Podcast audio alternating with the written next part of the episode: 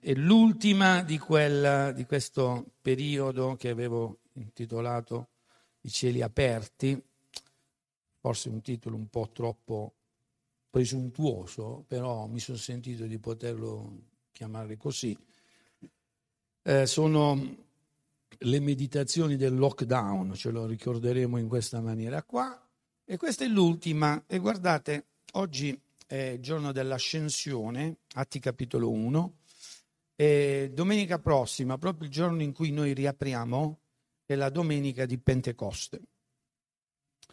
Che noi, eh, proprio da, nello stile evangelico, non vogliamo che sia un atto celebrativo o di rimembranza, ma vorremmo che sia invece un'esperienza attuale.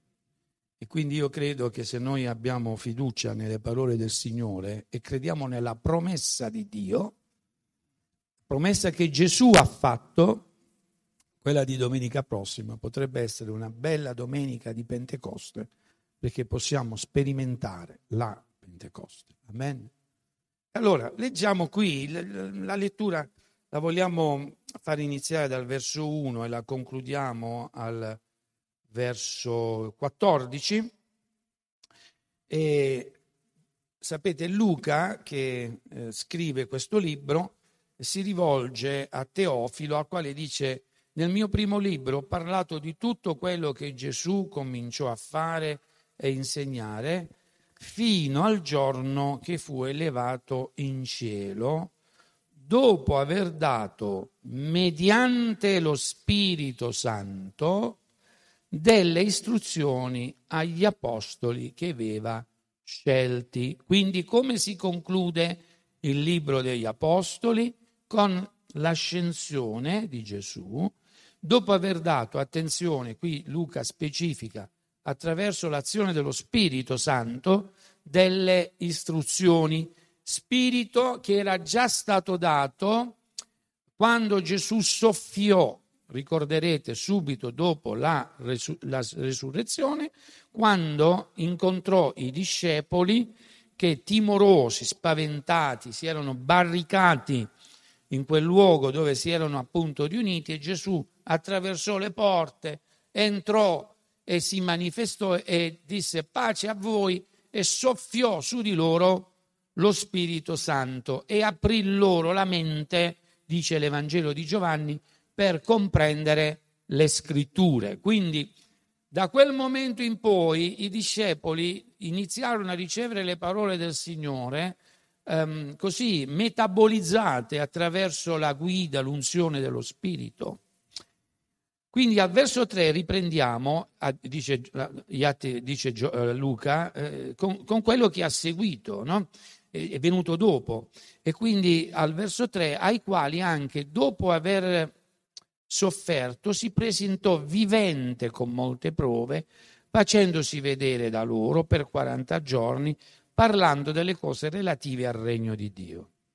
Trovandosi con essi questi, in questo periodo, subito dopo la risurrezione, ordinò loro, ordinò loro, quindi non consigliò, ma ordinò loro di non allontanarsi da Gerusalemme, ma quindi ordinò di attendere l'attuazione della promessa del Padre,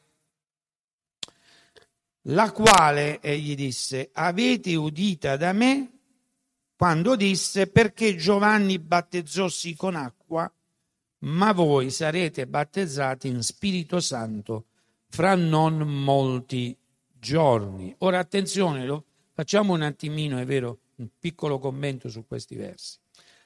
L'essere nell'attesa, l'essere nell'attesa non è solo un consiglio da parte di Gesù, ma è un ordine. Gesù ordinò loro di, di fare cosa? Di assumere un comportamento di apertura verso una promessa del Padre. Quale promessa? Giovanni vi ha battezzati con l'acqua, ma io vi battezzerò con lo Spirito Santo, quindi ordina ai suoi. E se noi siamo la Chiesa che ha origine nella, nella storia apostolica, quell'ordine è per noi perché anche per noi è la promessa, è scritto.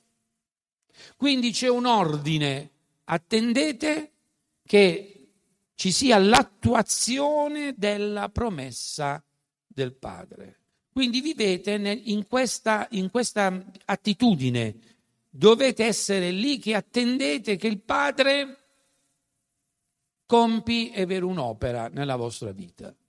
E così hanno fatto. Infatti al verso 6 è scritto, quelli dunque che erano riuniti gli domandarono, guardate questo è interessante, Signore, è questo il tempo che, nel quale tu ristabilirai il regno a Israele? Egli rispose loro, non spetta a voi di sapere i tempi e i momenti che il Padre ha riservato alla propria autorità, ma voi, quindi attenzione, pensate a quello a cui dovete pensare, no?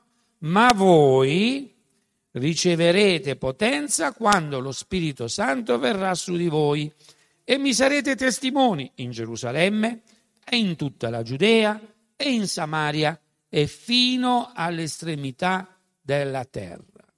Insomma, qui si apre un piccolo dibattito fra Gesù e i suoi che, eh, diciamo, ehm, si svolge su due posizioni che sono ovviamente eh, rispondono a due esigenze diverse, una è l'esigenza divina e l'altra è l'esigenza umana. L'esigenza umana porta a chiedere, Signore, quando ristabilirai il regno? E Gesù invece risponde, queste cose non vi riguardano al momento. Ciò invece a quale voi dovete fare riferimento è il fatto che il Padre vi darà la potenza. Perché questa potenza? Perché con questa potenza voi potrete vivere il tempo che, se, che, che separa, è vero, che intercorre più che altro fra il momento della mia ascesa al cielo e il momento del mio ritorno. Come potrete vivere questo periodo? Lo potrete vivere bene, in modo performante, lo potrete vivere da vincitori se voi vivete nell'attesa dell'adempimento della promessa del Padre, ovvero se voi siete battezzati nello Spirito Santo. Se no altrimenti, altrimenti diventa difficile, la Chiesa non regge, no? E quindi ecco che loro chiedono ai discepoli se in questo è il momento in cui tu è vero stabilisci il regno, invece Gesù dice no, questo è il momento in cui dovete ricevere potenza dall'alto. È finito questo tempo? Non è finito perché questi, questi passi, questo capitolo 1 degli Atti degli Apostoli contiene tre ehm, verità eh, importanti, principi biblici, che sono appunto l'ascensione, il battesimo dello Spirito Santo e il ritorno del Signore. Quindi questo è, è valido fino a quando il Signore ritorna, così come anche la Santa Cena ha un tempo di durata, è vero, ogni contratto, ogni patto deve avere un tempo di durata, è giusto o no? E sapete una cosa, adesso chiudo la parentesi, l'apro e la chiudo. Sapete che quel protocollo che è stato scritto hanno dimenticato di mettere il tempo di durata. Quanto dura? Non si sa. Immaginate, un contratto scritto da avvocati, scritto, eh, no, non c'è il tempo di durata, ma che ingenuità, guarda, abbiamo sbagliato. Eh. Eh, allora, tornando invece a quelli che le cose non le sbagliano, il Signore ha detto fino a quando dura, fino a quando io ritorno. Amen?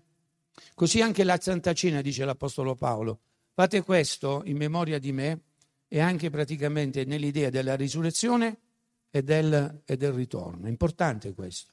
E questa promessa, il vivere nell'adempimento di questa promessa del Padre, dice Gesù, che è il battesimo dello Spirito Santo, deve accompagnare la vita della Chiesa. La Chiesa deve ricercare, chiedere, vivere nell'attesa che il Signore dispenda, espanda il suo spirito su ogni carne, come poi l'Apostolo Paolo, Pietro, scusate, predicò il giorno di Pentecoste dicendo questa è la promessa anticipata dalla profezia del profeta Gioele.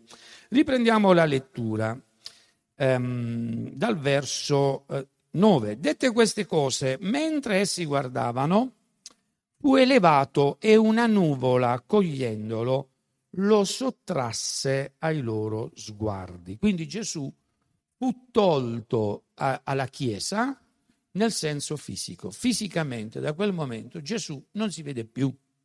Chiaro? Però non dimentichiamo che Gesù ha detto, voi siete beati perché avete visto, ma beati sono quelli che pur senza aver visto avranno creduto. Quindi da questo momento la Chiesa non ha più fisicamente lo sposo, seguitemi in questo passaggio, è fisicamente lo sposo con, con la sposa. Questo passo eh, ci um, riporta indietro a un colloquio che Gesù ebbe con i discepoli di Giovanni e i discepoli di Farisei, che andarono da Gesù per chiedere in tono di rimprovero, come mai i tuoi discepoli non digiunano? Ricordate? E quindi Gesù disse eh, a questi farisei e anche ai, ai discepoli di Giovanni, immaginate, questa volta due, due entità che erano così, si erano sempre combattute, si uniscono per andare da Gesù, per, da Gesù per andare a criticare i discepoli di Gesù. Ma Gesù non dice avete ragione. Questi andarono a dire noi digiuniamo tre volte alla settimana. E Gesù ha detto vabbè perché lo fate? Perché adesso lo sposo è con la sposa. E quindi non è tempo di digiuno. Ma quando lo sposo sarà tolto, allora digiuneranno. E questo è il momento in cui lo sposo viene tolto. Ma in che modo viene tolto? Viene sottratto allo sguardo. Seguitemi in questo passaggio. Ma se è vero che fisica, fisicamente viene sottratto allo sguardo, è anche vero che Gesù ha lasciato una promessa e ha detto cosa? Ha detto, attenzione, questo è il tempo in cui voi dovete ricevere la promessa dal Padre, ovvero che cosa è questa promessa? Cosa contiene? Ci sarà un consolatore, Paracletos, il consolatore. Egli vi guiderà in ogni verità. Egli è vero, vi convincerà di peccato, di giustizia. Egli, egli, egli farà un, tante di quelle cose, che sono le stesse cose che ha fatto Gesù, anzi Gesù dice che alcune cose che io vi ho detto, voi non le potete comprendere fino a quando non sia arrivato Lui, cioè lo Spirito del Signore.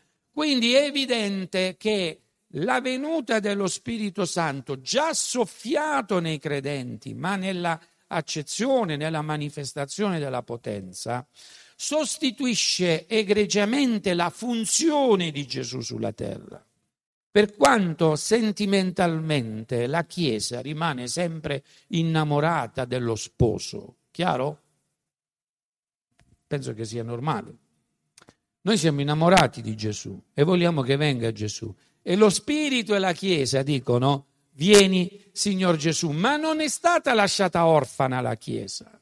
Gesù l'ha detto, io non vi lascio solo, io non vi abbandono, voi non sarete orfani, Insomma, lo Spirito Santo è stato dato. E se lo Spirito Santo è stato dato ed agisce, significa che è come se Gesù è ancora con noi. Quindi quando Gesù dice quando io, lo sposo sarà tolto, allora digiuneranno, significa, vuol dire non che noi dovremmo digiunare fino a quando c'è il ritorno del Signore ma noi dovremmo digiunare allora quando non sentiamo più lo Spirito Santo agire in mezzo a noi. Chiaro il passaggio? Quando noi sentiamo che c'è qualcosa che non va, quando sembra che il cielo è chiuso, noi stiamo parlando di cieli aperti, no? Quando sembra che lo Spirito Santo non stia agendo più, quando ci sentiamo impazziti come Saul dal, cui, dal quale era stato sottratto lo Spirito, quello è il tempo di digiunare. Quando noi vogliamo ris- tornare a sentire viva l'azione dello Spirito Santo in mezzo a noi. E se questo non lo sentiamo, non è perché lo Spirito Santo ha implementato un comportamento di infedeltà, perché lo Spirito Santo è Dio e Dio è fedele. E perché così come è scritto noi l'abbiamo contristato, o siamo andati contro, è vero, che cosa? Il fatto che, che lui ci ha parlato, no? e noi non, non l'abbiamo ascoltato, o come ancora la parola di Dio ci dice, non abbiamo custodito il dono. E allora, e allora, sì, è un tempo in cui è necessario digiunare, è un tempo in cui è necessario fare cordoglio. Ora parlando di digiuno, sentite, questo è un tempo in cui bisogna iniziare a digiunare per altri motivi. proprio nel senso fisico. In questo periodo, è vero, speriamo che non inizi la fase 3, perché sono altri 3 kg dopo la fase 2 e la fase 1. Adesso è vero, dovremmo fare le, la prova costume e, bisogna, e, bisogna, dimagrire, no? Bisogna dimagrire. Guardate, eh, cerco di spiegare che cos'è il digiuno secondo la parola di Dio, che non è per forza legato al cibo, per quanto all'epoca la, la, le cose che davano più soddisfazione all'uomo, è vero, era il, il, mangiare e l'atto sessuale, che poi anche Freud ha spiegato un po' questo. E eh, chiaramente adesso noi eh, dobbiamo parlare di altre cose che hanno sostituito la, il potenziale gratificante del cibo. Eh, come dicevo prima, c'è lo whatsappite, eh, c'è la, la, la zumorrea e, e, così via, e ci sta la televisione, e ci stanno gli hobby, e ci, stanno, e ci sta la palestra, che non significa che siano peccato, ma che se ci distraggono dal Signore, significa che sono cose che dobbiamo disciplinare. Il lavoro stesso. Forse qualcuno dovrebbe fare un po' di digiuno dal lavoro. Come ti implica il lavoro? Soprattutto una, è vero quando uno eh, diciamo, ci mette tutta la passione. Se quando tu vai a dormire il tuo ultimo pensiero è, è il lavoro e ti svegli con quello stesso pensiero, il lavoro ti sta dominando, devi fare digiuno dal lavoro. Qualcuno dice che significa faccio sciopero? No, metti al primo posto il Signore nella tua vita. Questo è il digiuno. Certo, possiamo anche digiunare rispettivamente al fatto di non mangiare, questo ci fa bene, perché guardate, il fatto di digiunare nell'antichità veniva proposto come terapia medica per disintossicare. Noi siamo fortemente intossicati da bambini. Sapete che fino a un po' di tempo fa, e ancora oggi, soprattutto nel tempo della civiltà moderna, quella del baby boom, no? Io faccio parte del baby boom, infatti si vede, boom, fra un po' scoppio. E vi ricorderete che, ehm, vi voglio dire questo, noi fisicamente avevamo, abbiamo, nasciamo, è vero, ma poi l'abbiamo persa questa, eh, questa prerogativa. Ci sono dei, de, delle, mm, delle, dei meccanismi nel corpo che ti dicono che è arrivato il momento di non mangiare più. Un po' come le, per le cisterne, voi sapete che sta la valvola che si chiama il troppo pieno, no? E, e cosa abbiamo fatto? Abbiamo fatto attraverso il potenziamento dei sapori, più dolce, più salato, più, più, più, più, abbiamo ingannato questo, questo meccanismo, soprattutto nei bambini. Io ricordo che anche fino a un po' di tempo fa, quando si vedeva un bambino bello tondo tondo, no, sta in salute, no? Hanno, ci hanno, come devo dire, ingozzati, no? Eh, se uno stava magro dice no, poverino, fallo mangiare. Ma avete mai sentito questo? No, che peccato. E invece quando si vedevano quei bambini belli tondi tondi, ah che bello, come sta bello, tondo tondo. Avete mai sentito queste cose? Io spero che sia ancora oggi valido per me, bello tondo tondo. Eh, però in realtà noi cosa abbiamo fatto? Abbiamo ingannato il senso della fame attraverso il potenziamento dei sapori, no? E ogni cosa oggi è dopata nella, nell'economia, diciamo così, moderna. Noi abbiamo bisogno sempre di sensazioni nuove. Bisogna saper far digiuno di queste cose qua. Sensazioni nuove. Quando queste sensazioni nuove poi cerchiamo di portarlo anche all'interno delle celebrazioni di culto, e, lì poi diventa un problema perché è come se noi stiamo dicendo allo Spirito Santo, aspetta, che abbiamo bisogno di altre sensazioni. Invece noi dovremmo digiunare da tutto questo. E così come Gesù dice, voi rimanete nell'attesa della promessa. Amen. L'attesa della promessa. Mi sono perso, ma credo che se ritorno a vedere il testo mi ricordo le cose e quindi vado a vedere. Ecco sì, infatti al verso 9 è scritto, dette queste cose, mentre essi guardavano, fu elevato nella nuvola. Quindi mi sto riferendo al passo in cui Gesù viene sottratto alla Chiesa. Gesù viene sottratto alla Chiesa, ma lo Spirito Santo prende il posto di Gesù, non perché lo sostituisca, ma perché ci mette in comunione spirituale con Gesù e quindi noi se abbiamo l'azione dello Spirito in mezzo a noi possiamo dire che non è tempo di digiuno, ma diventerà tempo di digiuno se noi non avvertiamo più la guida, l'unzione, la presenza dello Spirito Santo. Quindi Gesù fu sottratto e guardate, come essi avevano gli occhi fissi al cielo, mentre egli se ne andava, due uomini, sono due angeli, due messaggeri, in vesti bianche, si presentarono a loro e dissero, uomini di Galilea, perché state a guardare verso il cielo? Quindi la nostra vita non può essere quella di contemplazione, ma una vita di azione. Perché vi guardate a guardare in attesa? No, questo Gesù che vi è stato tolto, bella questa frase, che vi è stato tolto ed è stato elevato in cielo, ritornerà nella medesima maniera in cui, lui, in cui lo avete visto andare in cielo. Allora guardate, questi versi contengono queste verità centrali della, della, della, che, alla quale la Chiesa deve fare riferimento. Uno in ultimo è il ritorno del Signore.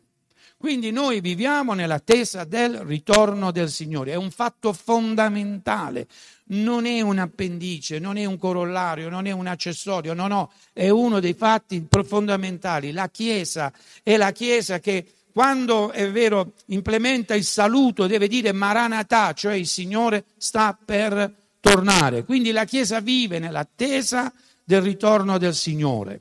E questo è un aspetto. L'altra questione è il battesimo dello Spirito Santo. E sono già due verità. E l'altra questione, è vero che qui emerge in modo estremamente chiaro, è l'azione della Chiesa nella guida dello Spirito. La Chiesa non è statica, ma è dinamica perché c'è una dinamos, c'è una potenza che muove la Chiesa e questo dura fino a quando, per contratto, fino al ritorno del Signore. Detto questo, andiamo al, al, diciamo così, al titolo che ho dato questa mattina alla meditazione, le tre cortine. Perché parliamo di cortina e, e introduciamo questo nel, nel nostro, diciamo, nella nostra indagine uh, domenicale? Perché la cortina in realtà è una separazione, giusto? Noi fra un po' avremo una cortina su tutti i nostri visi venendo in chiesa. Si chiama mascherina. Dovremmo venire in chiesa con le mascherine. Io non devo predicare con la mascherina. La flautista non può suonare, è vero, con, con la mascherina, non serve a niente, fai buco è come se non ce l'hai, è vero. Qui le coriste dovremmo eh, o, o, cantano con la mascherina oppure dobbiamo mettere i vetri, plexiglass di, di visione, quindi può essere pure che aggiungiamo qualche metro di pedana, così stiamo distanziati. E, um, il protocollo, è vero, se lo tengono loro, va bene? Perché? Perché la cosa importante è avere il distanziamento, questo è importante, in modo molto serio. Però la, la cortina è un divisorio. Di solito a, a che serve la cortina? Perché metteri, metteremo questa questa mascherina, per fare in modo che quello che sta dentro non esce fuori e quello che sta fuori non entra dentro. Quindi la cortina è una divisione. La cortina è una delimitazione di spazi, separa uno spazio dall'altro spazio. Quindi concettualmente la cortina sta a indicare che cosa? Separazione. E la separazione significa mancanza di comunione. Lì dove c'è una cortina significa che possiamo avere un grado di avvicinamento fino a un certo punto. Ricorderete che al tempo della guerra fredda c'era la cortina di ferro. La cortina di ferro era quel muro fisico ideale che distingueva due mondi, il mondo, è vero, occidentale dal mondo dei paesi comunisti. È vero? Ognuno vantava il proprio, la libertà sta da una parte, l'altro diceva ce l'abbiamo noi, però idealmente i due mondi erano uh, separati. E chiaramente questa separazione, eh, penso che avete seguito un po' la storia no? de, de la, di quello che è successo a Berlino e poi così fra le due Germanie, fra, fra i due, eh, così, fra i due mm, chiama, gruppi no? di nazioni, eh, ma soprattutto lì a Berlino. Da un giorno all'altro fu eretto questo muro e le famiglie furono separate. Se uno poi cercava di saltare da una parte all'altra, stavano i cecchini, pam, che sparavano, la gente fu uccisa, no? Persone si, si lanciavano dai palazzi che erano lungo i, i confini del muro, perché? Perché questa separazione eh, portava tristezza. Guardate, la separazione, così quella che stiamo vivendo noi, non è una gioia, porta tristezza, abbassa la qualità della vita, no? Quante persone sono state separate, quante persone hanno dovuto vivere il disagio e non si sono incontrati per anni fino a quando questa tensione questa necessità di comunione, queste forze che sono forze positive, per intenderci, se non gliene fosse importato nulla a nessuno, la cortina di ferro ci sarebbe stata ancora. Ma proprio perché c'erano delle forze che tendevano alla comunione, all'unione, il muro è stato abbattuto. Chi ha eretto il muro? Il muro non ha un padre e una madre, sono le necessità identitarie che hanno consentito che il muro si alzasse. Chiaro? Allo stesso modo, chi ha fatto cadere il muro? Non si può dire che l'ha fatto cadere Tizio, Caio, Sempronio, ma sono state le posizioni di identità che si cercavano. Chiaro? Per quanto ormai culturalmente diverse, perché dopo 40 anni il modo di ragionare non era più lo stesso, però sapete che l'amore non ha confini. E quindi, bam, si rompe la cortina. La Bibbia ci parla di cortine che sono state alzate per difendere le identità, quella del Tempio, giusto? Quella del Tempio. Da una parte c'era la santità di Dio, Dio tre volte santo, e dall'altra parte c'erano gli uomini, Cosa ha fatto cadere la, la cortina? Chi ha rotto il velo? Proviamo a capirci su questo. Perché il velo si è strappato?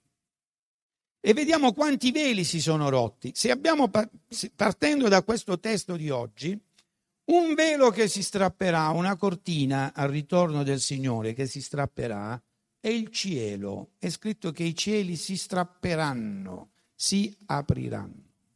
Un'altra cortina che è stata rotta è quella del Tempio e una cortina, secondo quello che ci dice l'epistola di Paolo ai Filippesi, si è rotta quando Gesù è venuto fisicamente nel mondo.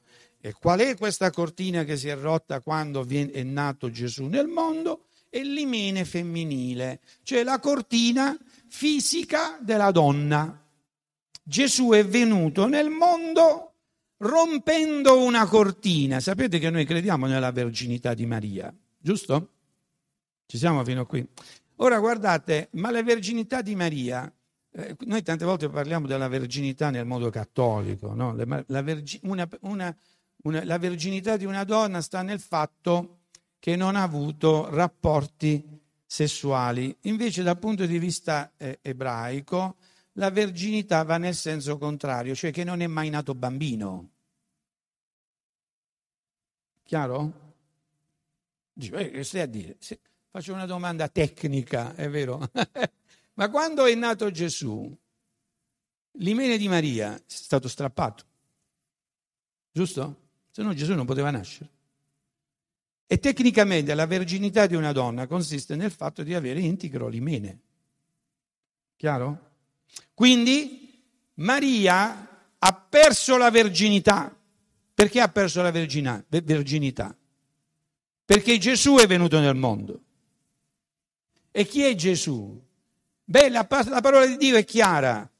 Egli non ha ritenuto di dover rimanere aggrappato alla sua gloria, dice l'epistola ai Filippesi, ma che cosa? Ha abbandonato quell'aspetto di gloria che parla non di fatti naturali, ma di cose spirituali, si è fatto carne ed è venuto ed è entrato nel mondo. Come è entrato nel mondo? Bene, sentite, se la mitologia greca ci parla di divinità che appaiono già belle, grandi, pasciute, muscolose, potenti, adulte nel mondo, Gesù è venuto nel mondo come tutti quanti noi veniamo nel mondo, come bambini. Ma per venire nel mondo, è vero, il suo sforzo è stato uno sforzo maggiore, perché lui ha dovuto rompere un velo, un velo naturale, quello di sua mamma. Chiaro qual è il passaggio? Gesù entra nel mondo uscendo da quello che possiamo definire per la natura umana, per il genere umana, umano, il luogo santo dei santi, cioè il ventre di sua mamma. Esce da lì per venire nel mondo. Un velo è stato rotto. Ma vabbè, ma che cosa implica questo? Che come noi siamo tentati, anche lui è stato tentato. Che lui può simpatizzare con noi perché è stato come noi. Gesù è stato infante, Gesù è stato bambino, Gesù è stato adolescente, Gesù è stato uomo maturo e tutte le cose che noi proviamo nella crescita, lui le ha provate. A partire da quando, molto probabilmente, sapete che quando nascono i bambini, i bambini devono piangere per forza, giusto? Quando il bambino nasce, se non piange, lo, lo percuotono. Infatti io mi ribellai già da quel giorno, e questo, da qualche... Ehi, come ti permetti? Gesù è nato e necessariamente nel suo nascere doveva piangere. Chiaro qual è il concetto? Perché, perché la natura ci dice che quel pianto significa che le, le, le vie respiratorie, è, è vero, stanno funzionando. Quindi il pianto di quel bambino, del bambino che è nato, parla del fatto che il pneuma, seguitemi in questo passaggio, cioè che cosa? Il respiro, e guardate che quando noi parliamo di pneuma stiamo parlando idealmente, simbolicamente, dell'azione dello Spirito Santo, la vita di Gesù, che è stato generato dallo Spirito, entra nel mondo come tutti quanti i bambini nascono, ma unitamente al respiro umano c'è un respiro divino. Gloria a Dio, amen. Così è stato rotto il primo velo. E che ci dice questo? Che c'è un amore che non può tenere separati chi si sta cercando. Dio si lascia trovare da quelli che lo cercano. E che bella la, la parabola, le parabole di, di, Giovanni capitolo 5 che parlano della pecora smarrita, della dramma perduta e del figlio prodigo e dell'altro figlio, che ci dicono una cosa, che quando due persone si cercano, prima o poi si trovano. Amen. Non c'è velo che può separare. Quindi ecco che Gesù rompe il primo velo. Infatti si tratta di cortine che si rompono. L'altra cortina, dicevo, è quella del Tempio.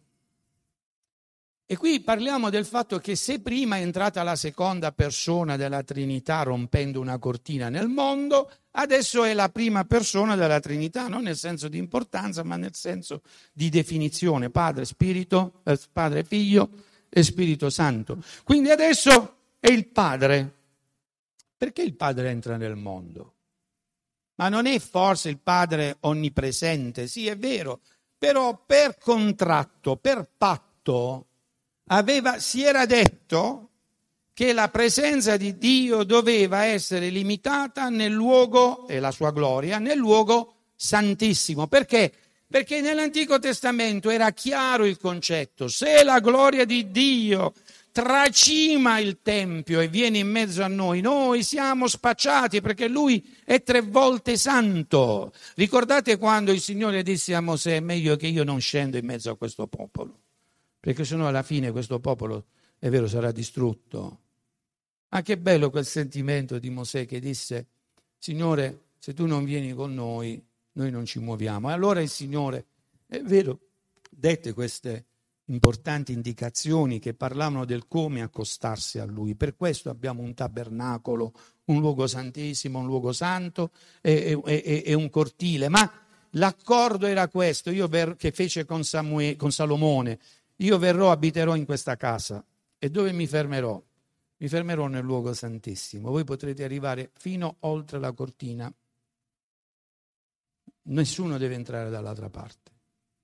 Se c'è qualcuno che entra, lo potrà fare in, in eccezione, ma perché sta entrando un simbolo di quello che poi sarà il sacrificio del mio figliuolo, cioè il sangue dell'agnello. Amen. E quindi ecco che Dio si mette al di là della cortina e accetta di rimanere le, confinato oltre la cortina, fino al giorno in cui un grido dal Golgota invoca, che bello quel salmo che dice, io sono stato mosso, è vero, da, da un fuoco e sono venuto e per, per, liberare colui che mi, stava grida, che mi stava invocando, e si parla di Gesù, no? E Gesù stava dicendo Eli, Eli, la massa Bactani. Allora Dio, il Padre, rompe la cortina per andare verso il Figlio, ma ancora prima, questo è sotto il profilo ideale, che, che il Padre vada a impedire il sacrificio, Gesù rende lo Spirito. E il Padre rimane lì. Come un padre può rimanere emozionato, commosso nel vedere il proprio figlio che muore. Insieme a chi?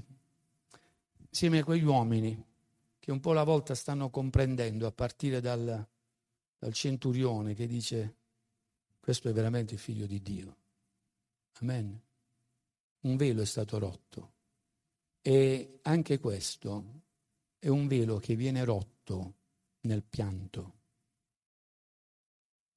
Gesù nasce come tutti i bambini, c'è un pianto. E lì c'è una constatazione, un lamento. Leggiamo tanti salmi, parlano di questo, Isaia parla di questo. Di Gesù che è lì sulla croce. E cosa possiamo dire? Tutti siamo muti. Anche il Padre rimane muto. E la violenza, la condanna e la ritorsione, la ritorsione non c'è perché Gesù ha reso lo Spirito. Amen.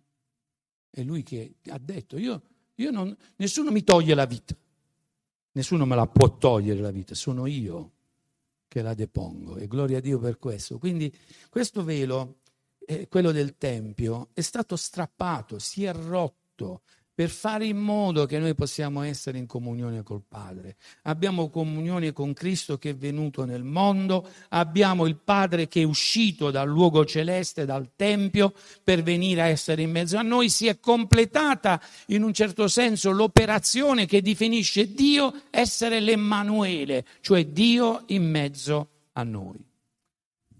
Ma c'è ancora un velo che si deve rompere. E questo è il cielo, è scritto. Noi aspettiamo il momento in cui questo velo, che è il cielo, questa cortina si rompa.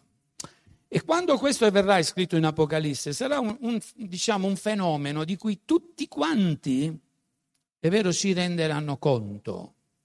E mh, mm, molti faranno cordoglio per colui che è stato trafitto, è vero? Israele si convertirà, nel senso che Israele riconoscerà nella sua storia di aver fatto un errore, un errore grave, che è quello di non aver riconosciuto il figlio di Dio. Farà cordoglio, è scritto.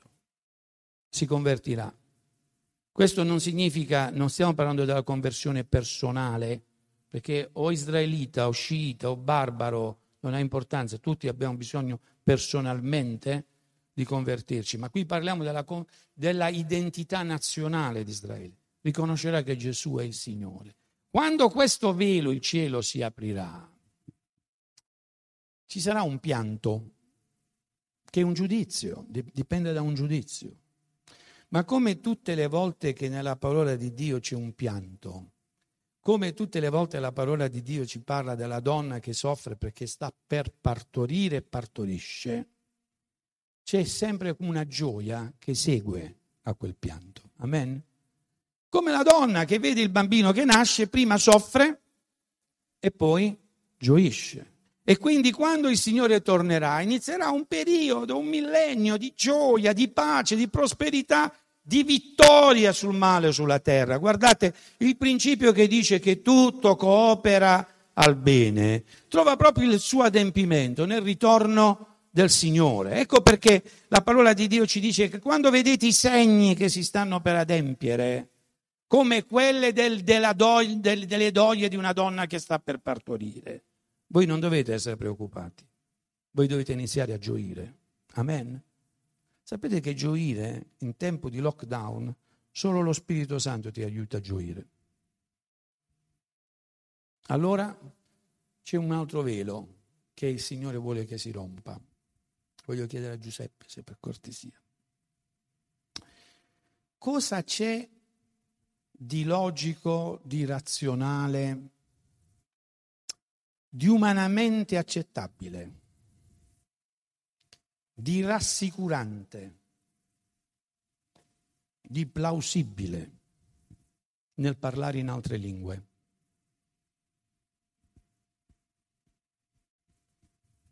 È razionale parlare in altre lingue?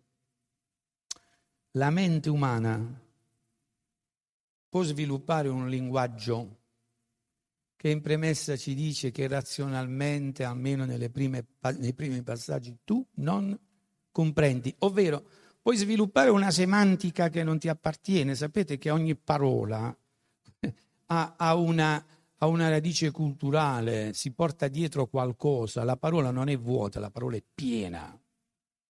L'identità stessa delle persone è collegata al linguaggio. Dicevo l'altra volta e lo ripeteremo per domenica prossima, che noi possiamo avere qui delle persone e se, somaticamente, per il, come siamo fatti, ci assomigliamo. Però se quella persona inizia a parlare e parla in francese, troviamo la sua identità storico-culturale nella lingua, in francese. Quindi la sua identità. Non c'è nulla di più identitario del linguaggio. E cosa ci dice la parola? Qual è la promessa che voi dovete attendere che si adempia? Il fatto di ricevere potenza, ma che ha una manifestazione esteriore nel fatto di parlare lingue che tu non hai mai parlato. E questa è la Pentecoste. Ah, sentite, possiamo ragionare su questo argomento, eh, ipotizzare, dire tutto quello che vogliamo, ma la sostanza, la Pentecoste, contiene un atto che Dio compie in adempimento di una promessa, indirizza sugli uomini una potenza, i quali, è vero, sentono evocata in loro stessi una potenzialità che secondo la mente non è possibile attivare, cioè quella di parlare lingue che non conosciamo. Se c'è qualche cosa che qualcuno, è vero, riesce a inquadrare in uno schema, in un processo logico, qualcuno me lo spieghi. Io dico soltanto una cosa, che questo è un segno potente che viene da parte del Signore. È un segno potente, perché ti porta a fare una considerazione. Signore, io sto agendo quando parlo in lingue o quando profetizzo o quando sto esercitando i doni dello Spirito, sto agendo in un modo, in un contesto tale, o meno, che io non avrei mai potuto, è vero, eh, attuare. Signore, questo non è da me, ma questo è da te. Amen. Ecco perché nel tempo che va dall'ascensione al ritorno del Signore. Noi dobbiamo essere nella guida, nell'ispirazione, nella potenza dello Spirito. E se questo non sta accadendo, come Gesù ha detto, è tempo di digiuno. Se questo non sta accadendo, digiuna come vuoi, ma fai un digiuno, cioè mettiti alla ricerca dell'adempimento della promessa di Dio. C'è una cortina che si deve rompere. Quando questa cortina si, si rompe, c'è un abbandono dell'uomo nelle mani di Dio. È Giacomo che ci dice che la lingua è uno strumento potente, è vero? E dice che come un timone governa la nave, la nave è molto più grande, il timone è più piccolo, così la lingua governa, è vero, la nostra vita. Ci dice anche che alcune volte la lingua è così in collegamento con il cervello che alcune volte non riusciamo nemmeno con un'altra parte del cervello a, a frenarla, è vero? Sto più nella, nella sfera femminile, eh, di solito. Sto scherzando, eh, che questo, questo è pericoloso. Dissento. Ma la verità è questa, che tante volte, e, e sono i proverbi anche che dicono che l'uomo che sa controllare la lingua è, è un uomo saggio, no? dice pure che fino a quando una persona non parla, uno può sembrare pure un re. Poi quando parla magari non è più re, quindi bisogna fare attenzione a come si parla. La lingua è uno strumento potente. La lingua è scritto pure che Gesù ci dice, nel modo in cui noi l'abbiamo utilizzata saremo soggetto a giudizio. Per le parole che tu avrai pronunciato sarai giudicato. Perché non soltanto poi con la spada noi uccidiamo, ma uccidiamo pure con la lingua, è vero? Quante, quante cose sono collegate alla lingua? Questo strumento potente che, diciamo, ripeto, quando viene messo in azione dà anche l'identità della persona. Quando Gesù ha dato questa promessa, ha detto preparatevi ad abbandonarvi completamente nelle mani del Signore. Ecco cosa significa essere lì per ricevere il battesimo dello Spirito Santo metti tutto te stesso a partire dalla lingua. Che significa metti tutto te stesso a partire dalla lingua? Questa parte del linguaggio, della, della, della, della capacità umana, la devi mettere a disposizione del Signore. Perché se tu abbandoni questo controllo, è come se tu hai abbandonato tutto te stesso nel Signore. Ecco perché le lingue, da una parte. Ma questo significa rompere un velo. Qual è il velo? Quello che separa me dal controllo dello Spirito su di me. Veramente noi cantiamo tante volte, Signore governaci, Signore guidaci, Signore la mia vita ti appartiene. Quanti cantici romantici cantiamo? Ma quanto siamo restii ad applicare quello che la parola di Dio ci dice anche in merito all'azione dello Spirito? Io non lo so se tu hai ricevuto il battesimo dello Spirito Santo e se stai esercitando le lingue. È un abbandono nelle mani del Signore. Io non lo so se hai ricevuto lo Spirito Santo e stai profetizzando o stai, eh, diciamo così, esercitando altri doni. È un abbandono nelle mani del Signore.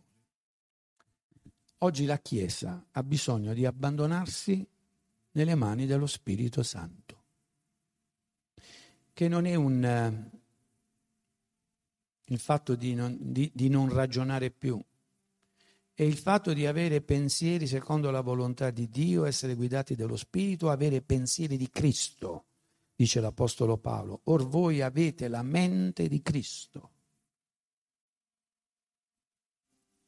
Ma un velo si deve rompere.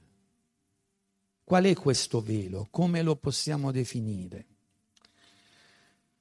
Questo velo tante volte è l'orgoglio, questo velo alcune volte è la, ehm, diciamo così, la, anche quel senso di riservatezza che impropriamente noi cerchiamo di manifestare quando siamo nella socialità.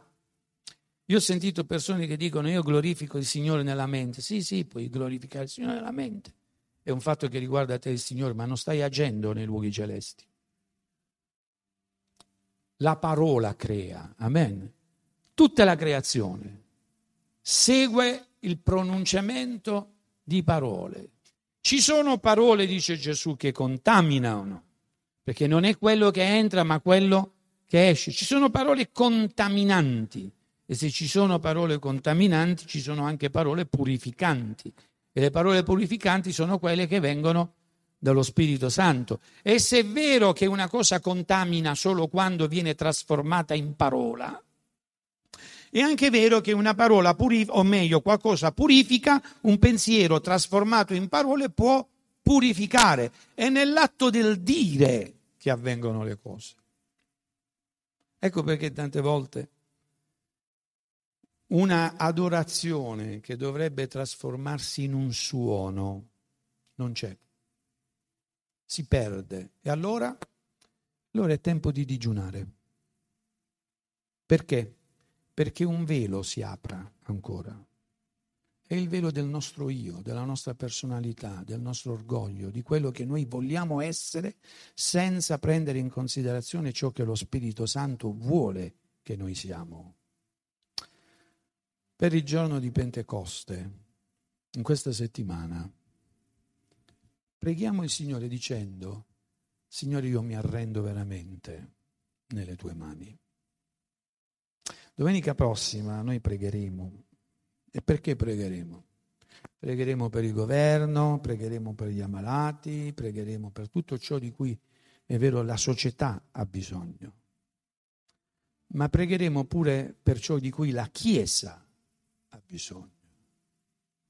E diremo, Signore, spandi il tuo spirito. Mettiamoci in piedi, anche a casa. Signore, io non mi voglio muovere solo sulle mie forze. Signore, io non voglio agire soltanto su quello che io posso raggiungere intellettualmente e umanamente. Signore, io chiedo che il tuo Santo Spirito, Signore, scenda nella mia vita, quotidianamente, ogni istante. Signore, voglio parlare in lingue ogni momento, nel miei pensieri ci sia un suono di Pentecoste, Signore. Ci sia un modo di rivolgermi a te, Signore, in un modo potente, straordinario, quello che tu hai stabilito, Signore, che hai stabilito per la Chiesa fino a quando il cielo si aprirà. E tu, Signore, ancora una volta entrerai nel mondo in un modo potente. Ma questa potenza, Signore, è già dentro di me. Questa potenza è già in mezzo a noi, questa potenza è già dentro di noi, il tuo Santo Spirito è in mezzo a noi. E noi Spirito Santo questa mattina ti invochiamo, ti chiediamo, avendo con te portato lode al Padre nel nome di Gesù, ti chiediamo Signore rinnovi il nostro modo di pensare, non ti ostacoliamo nel farlo, Sentiamo che questo è il momento di abbandonarci più di ieri nelle tue mani, Spirito Santo, Spirito di vita, di consolazione, di santità. Dio nostro, Spirito Santo, agisci in mezzo alla Chiesa. Fa che ci siano i linguaggi celesti, fa che ci siano anche i linguaggi umani, Signore, che la gente possa comprendere il messaggio. E Signore, noi vogliamo digiunare, perché tante volte sentiamo di aver perso qualcosa. Ci è stato sottratto, non vediamo più. Colui che invece per lo Spirito dovremmo vedere ogni momento essere presente in mezzo a noi. La tua parola ci rassicura che dove due o tre sono radunati, lì è la mia presenza. Signore, quando noi non riusciamo a vederti, in modo personale. Voglio parlare per me, ma so che altri, Signore, possono dire Amen. Voglio digiunare da qualcosa, Signore, per tornare a sentire viva la tua presenza nella mia vita. Ti glorifichiamo, Signore. Alleluia. Gloria al tuo nome. Cantiamo questo canto tutti